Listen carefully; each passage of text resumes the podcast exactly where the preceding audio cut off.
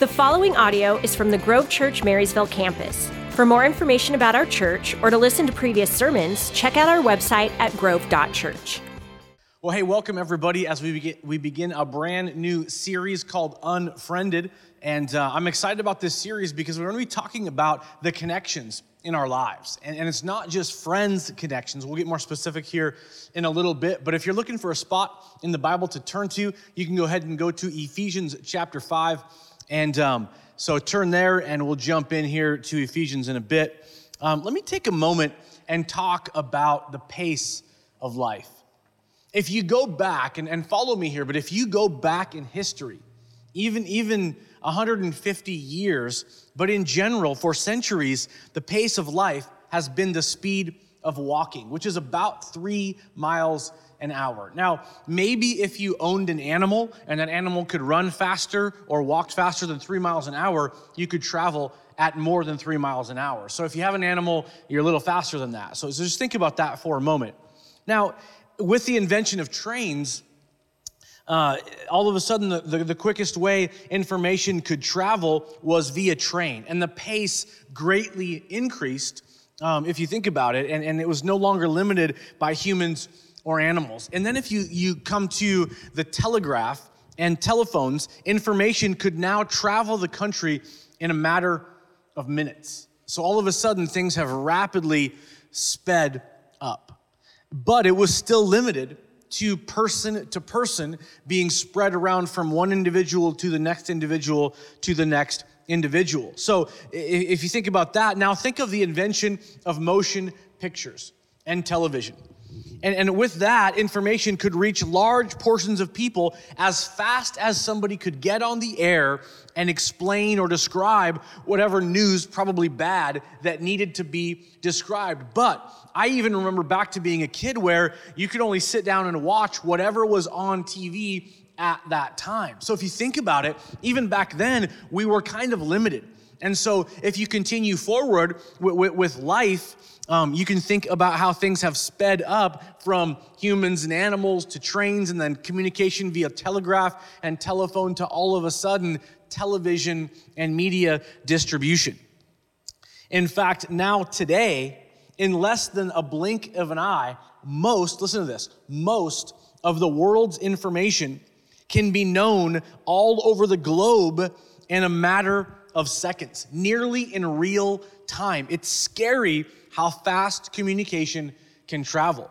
And, and when you think about that, you go from three miles an hour, the average pace of life, hundreds of years, for centuries, three miles an hour, to all of a sudden today, where communication travels this fast, one hundred twenty-four thousand three hundred miles per second. It's astounding. That's the pace that you and I live at. That's how fast we get information, whether it's correct information or incorrect information, isn't even the point. That's how fast we get information. Vivid detail in our own hands on a small device, not a television, not even a cons- computer screen in an office or bedroom or, or, or dining room or wherever in our house it might be, in our hands nearly wherever we go. The nightmare of another's human suffering or death a hundred times a day comes at us. We see all kinds of things, from a child being kidnapped to, to human trafficking being issues to, you know, the, the climate change. All this stuff goes on and we process it, but we don't really process it. The issue is this: our minds and our hearts were not created or designed to take in and process all of that communication and all of that heartache. And yet still, we try to. We scroll through our social media feeds. We log on to computers and look at Google and, and, and YouTube and all of this stuff, and we try to process it, but we can't. Actual statistics are nearly impossible to nail down. But some would say that we use the apps on our phones for, on average, three hours a day. All the media we consume is somewhere in the ballpark of seven to ten hours a day for the average user, and maybe worse for the younger generations who are constantly on devices. The problem is this. You and I are losing our ability to empathize. You, you and I are, are having trouble communicating well. It's harder when you're not in person to translate somebody's emotions in a conversation.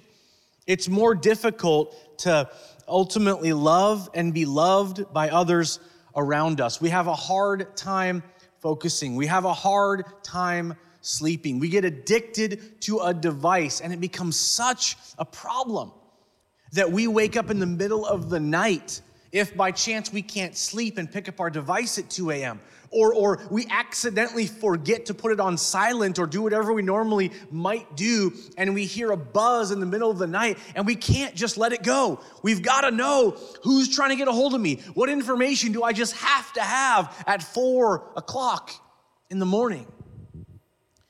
But the worst part is this. Like I said, ultimately, to love others is difficult. And most tragically, for those of us that believe in a Savior, most tragically, in a world where we're connected on all kinds of levels, it becomes very difficult to be effective in our ability to love our neighbors into the kingdom of Jesus Christ. Now, let me take you deeper into the conversation. Because here's the thing. In the social media and online world, you and I maybe don't fully understand that things are rigged. Now you're like, well, when are we gonna get to Ephesians chapter five? When are we getting to the Jesus portion of this? Bear with me, because we'll get that. But what you and I have got to understand that is that online and in social media, things are absolutely rigged. My family watched something recently called The Social Dilemma. And I would encourage anybody to take some time and look it up on Netflix and watch The Social Dilemma, because it's this conversation, but, but said far better than I could ever say it. But it goes like this. The creators of all kinds of social media platforms have formulated their programs to keep you looking and scrolling and learning. And you and I know this. We know that they're trying to keep us on there, but, but do you ever stop and take a layer back and go, why is that the case? Because the longer that you're on, the more likely that something will come up that interests you. And when something comes up that interests you, you click on it and you read through it. And all of a sudden, you're interested in that position and, and taking in what they wanted you to click on. Now, again, that's not necessarily new, but here's what it comes down to. You and I enjoy these platforms for free. Facebook is free. Instagram is free. All these different platforms are free. But but here's the catch, and this is how it was said on that thing I'm talking about, the, the, uh, the, the social uh, dilemma. It goes like this. If you're not paying for the product, you are the product. Okay, think about that for a minute.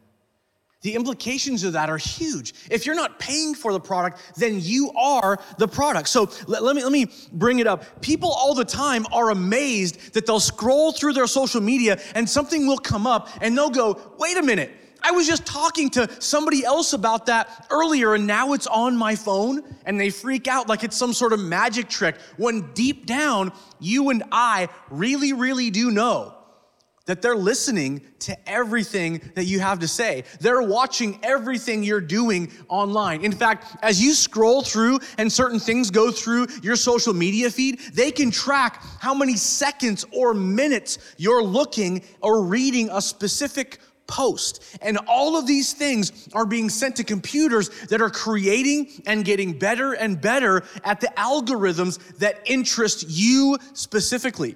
So the things that you see online aren't necessarily the things that other people that live next door to you, that you're friends with, that are in your family, that go to school with you. You're not seeing the same things they're seeing, because however specifically you, you've kind of created your social media platform to, to sort of look or what things interest you, those algorithms are directing things specifically towards you that only feed what you already like or what you're already interested in, or something that might hook you that will help you, you know, get into this thing, and that generates all kinds of money.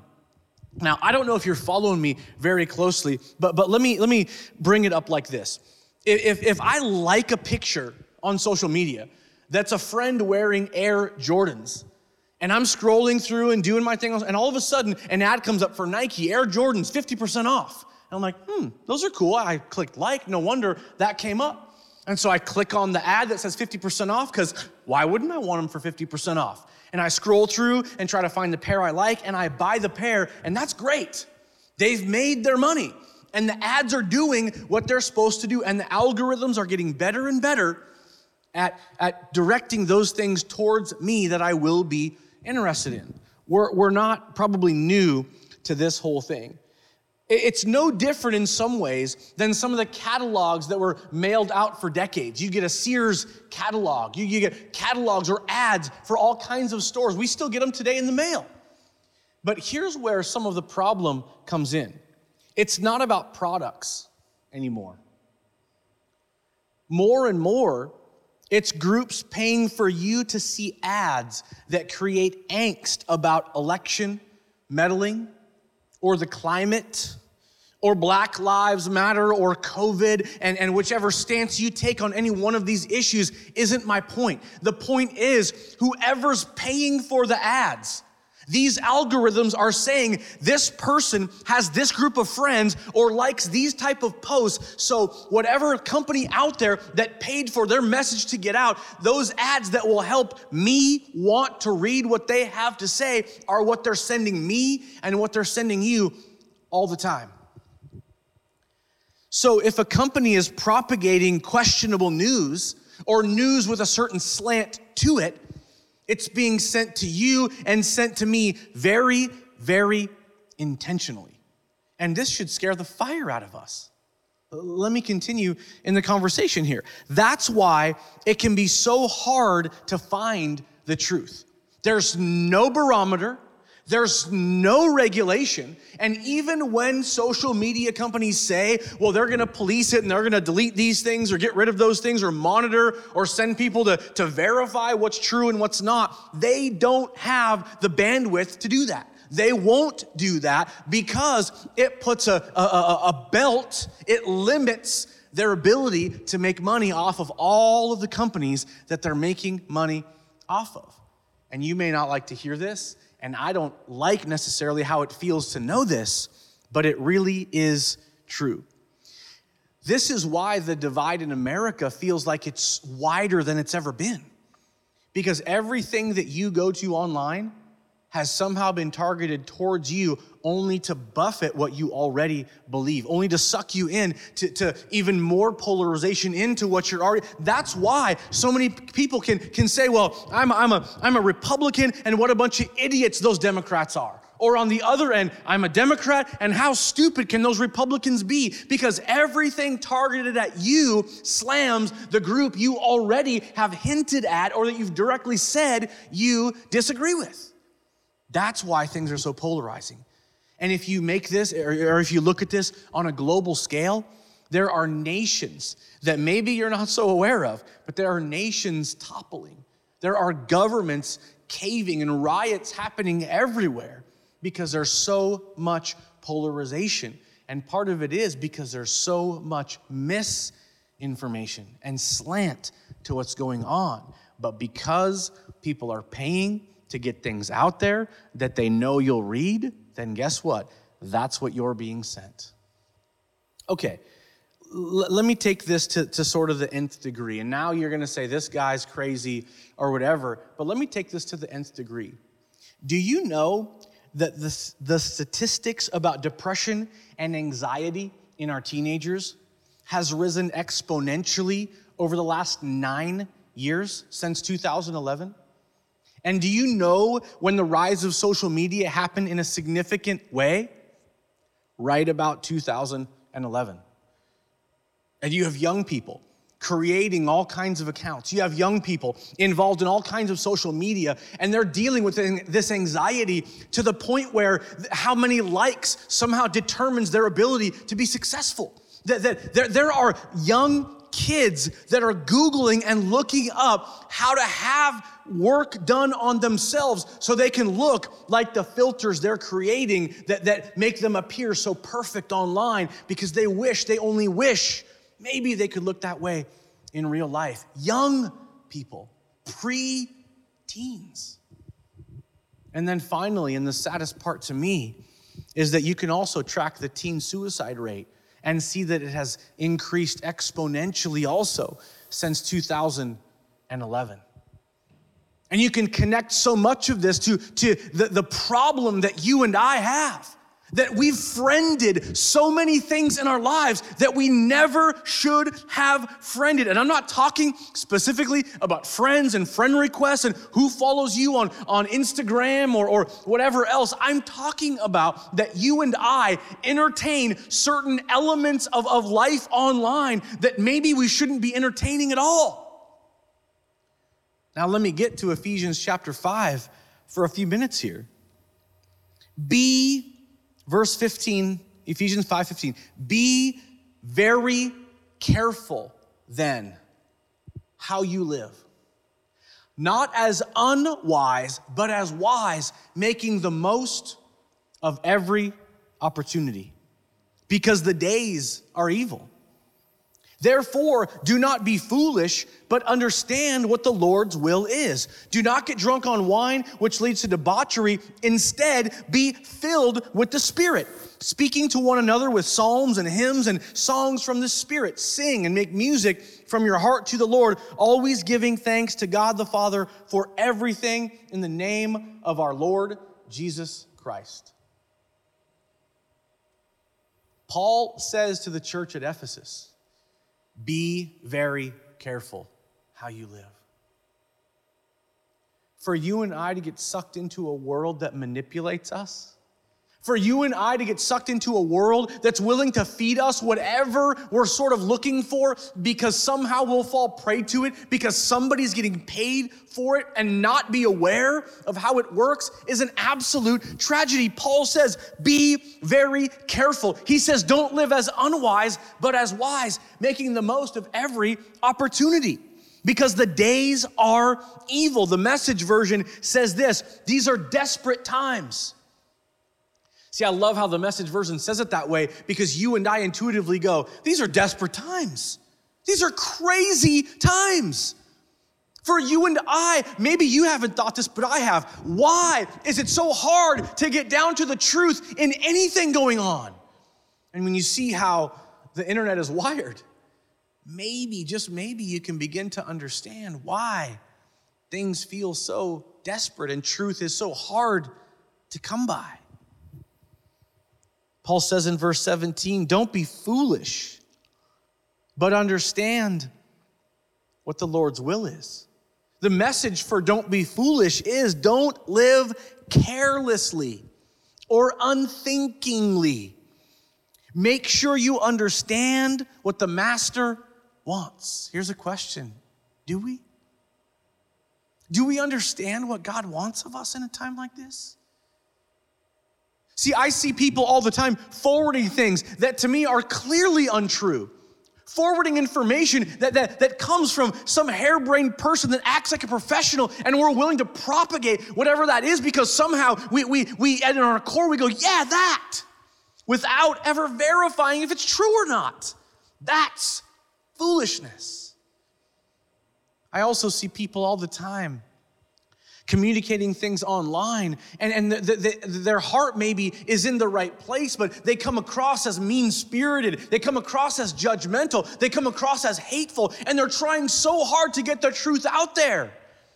And yet we've said forever, it's not just about whether it's the right thing or not. Is it being done in the right way? And is this the right time to say it? Maybe social media isn't the best spot for a debate, and yet intuitively we know that. We, we, we've heard people say that forever. But here we are making comments on certain things, thinking somehow we're going to change someone's mind. That's not the environment when things are being manipulated all the time for you and I to try to get into some level of debate. It's just not working. It's creating that polarization. See, some would say it's about winning. And they create this sense of battle. We, we're, we're in a battle, we've got to fight. And I'm not saying we're not in a battle, but we misunderstand the battle. And we think it's against a certain group of people and a certain group of people who believe a certain thing, and we've got to win and we've got to be right. But did you ever think about how Jesus walked this earth? And while he taught what was true, did you ever notice that maybe he wasn't about winning? In fact, what happened to him was crucifixion that in the physical world would look like the ultimate defeat. Is it possible that instead of you and I fighting for what's right for us, that we're willing to extend a sense of mercy and grace and love and compassion, take the humble road, that people can see that Jesus through you and me? See, I gotta be honest, there are all kinds of things I've wanted to shout from the rooftops before, but I also realize that my approach to that isn't necessarily gonna help people see Jesus. I've been thinking recently about, as a church, how we carry ourselves in the midst of all that's going on. And what do we wanna be known for? I've been thinking about this and sharing it with some of our pastoral team a little bit this last week. When we look back two years from now, when we look back five years from now, how do we wanna be known in this season? And I would far rather be known in our community as a church that loved and reached out and tried to help in the midst of an incredibly tough time for people to navigate. Not just about, let's get our doors open. Let's be the first one. Let's not bow to the government. I'm not afraid of the government. I couldn't care less if I land in jail. I don't fear any of that. I've said before, my favorite verses in the scripture are Philippians one, twenty through twenty-one. I eagerly expect and hope that I will in no way be ashamed, but will have sufficient courage so that now, as always, Christ will be exalted in my body, whether by death or by life. For to me, to live is Christ, and to die is gain. Those are not the verses of somebody who is gonna bow to the government in fear. I just happen to think if we take the safe road and care enough about our community to want to help protect the community, that maybe they'll see Jesus through us. That meekness, that compassion, that sense of concern for others winning and not me winning. It's a different way of thinking, but I actually really strongly believe that's how Jesus carried himself when you look at the Gospels. Verse eighteen says this: do not get drunk on wine, which leads to debauchery. Instead, be filled with the Spirit. And, and I, I want to be cautious when I say this because it's easy to sort of change scripture. And, and all of a sudden we do damage because we change the meaning. But, but maybe it wouldn't be so much wine in this context, as much as do not get drunk on the proofs of your position you read and you got a forward so quickly. Maybe it's do not get drunk on so many people clicking likes and commenting on the last post you created, hoping people would engage, and, and there's fifty and eighty and one hundred and two hundred comments and how many people shared it, and you're getting drunk on the power of, wow, people like me. What a tragedy. And yet, Paul says, don't get inebriated with this other stuff. Do not get drunk on some person of influence, propagating something you agree with, because somehow that validates your position because they're famous or they're rich or they think well, and all of a sudden that bolsters your position. Look at them, they agree. That's awesome. Don't get drunk on that. See, what Paul says is this: be filled with the Spirit. You know what that means to me? It, it, it means live our lives in a way that our prayer constantly is, God, through your Holy Spirit, empower me. Baptize me with your power. Baptize me with discernment. Baptize me with, with, with, with, with teaching. Help me walk in humility. God, I want to be what you've called me to be for a world that so desperately needs life and hope and strength and, and, and love and compassion. What if we walked that way? What could happen? See, when you and I live baptized in the Holy Spirit, filled with that endowment of power, as Scripture would describe it, when we live that way, it takes us to verses nineteen and twenty of Ephesians five.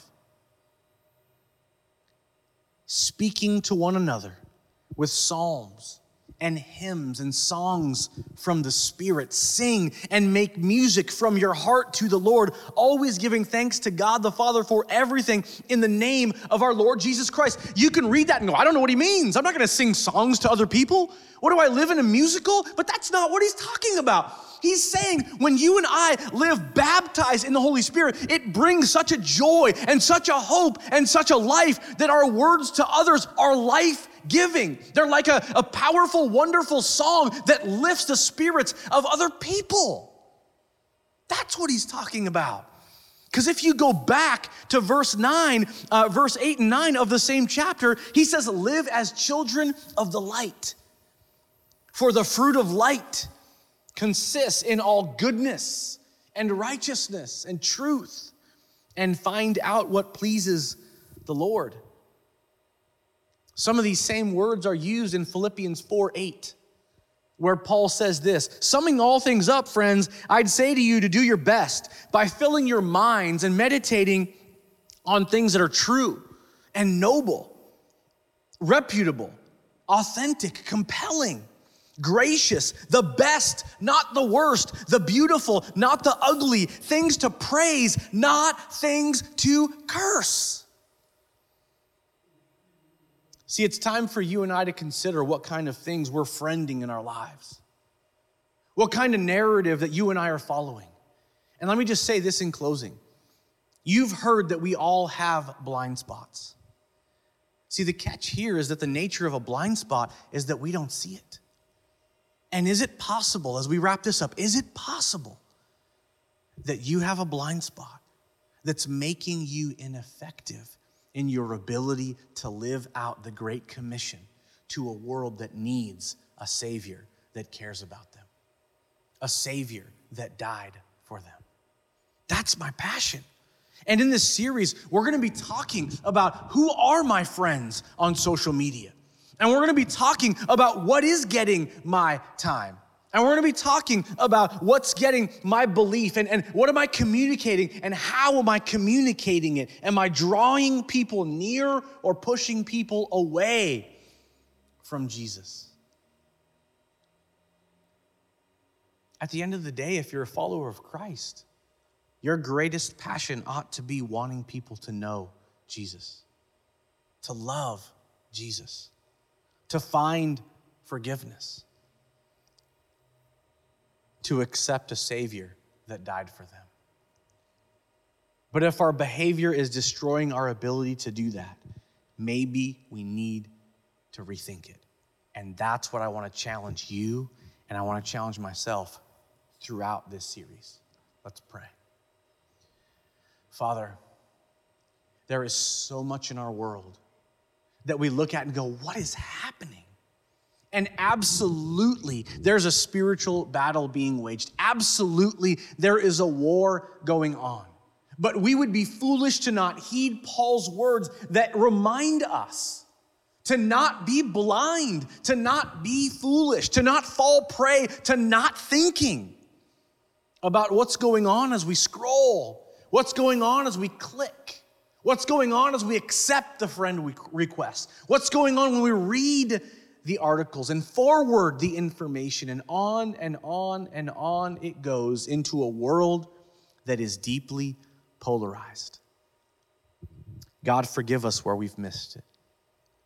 God, forgive, forgive us where we've got it wrong. And Jesus, help us live in your truth, not drunk with the, the, the power of social media at times, but filled with your Holy Spirit, helping us day by day be more and more effective for a gospel of a Savior that loves mankind. It's in Jesus' name we pray. Amen.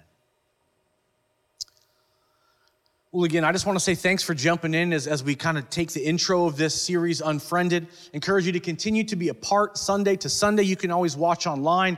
Um, you can also enjoy drive-in church as we're doing that. Um, and so at eight thirty, nine forty-five, or eleven o'clock on typical Sundays, we do drive-in as well. We have online gatherings. Um, I also want to mention we appreciate your faithful giving. And as we say, um, you can go to grove dot church and click on the give link and, and give. And we appreciate that um, because obviously, as a church, we want to reach our community and love those around us, and, and we do that through your generous support, so we thank you for your faithfulness. Um, also want to mention, if you've got any need for prayer or anything going on in your life that you want prayer for, just click on that link there on online, and uh, you can write that in, type that out, and we're going to share that as a team together, something we pray for throughout the week. So if you have a need for prayer, click on that prayer link. We want to pray for you throughout this week because we carry one another's burdens. Again, thank you so much for being a part. It's a unique time, but God is on the throne. We are confident of that. And uh, thanks for taking the time today. God bless you.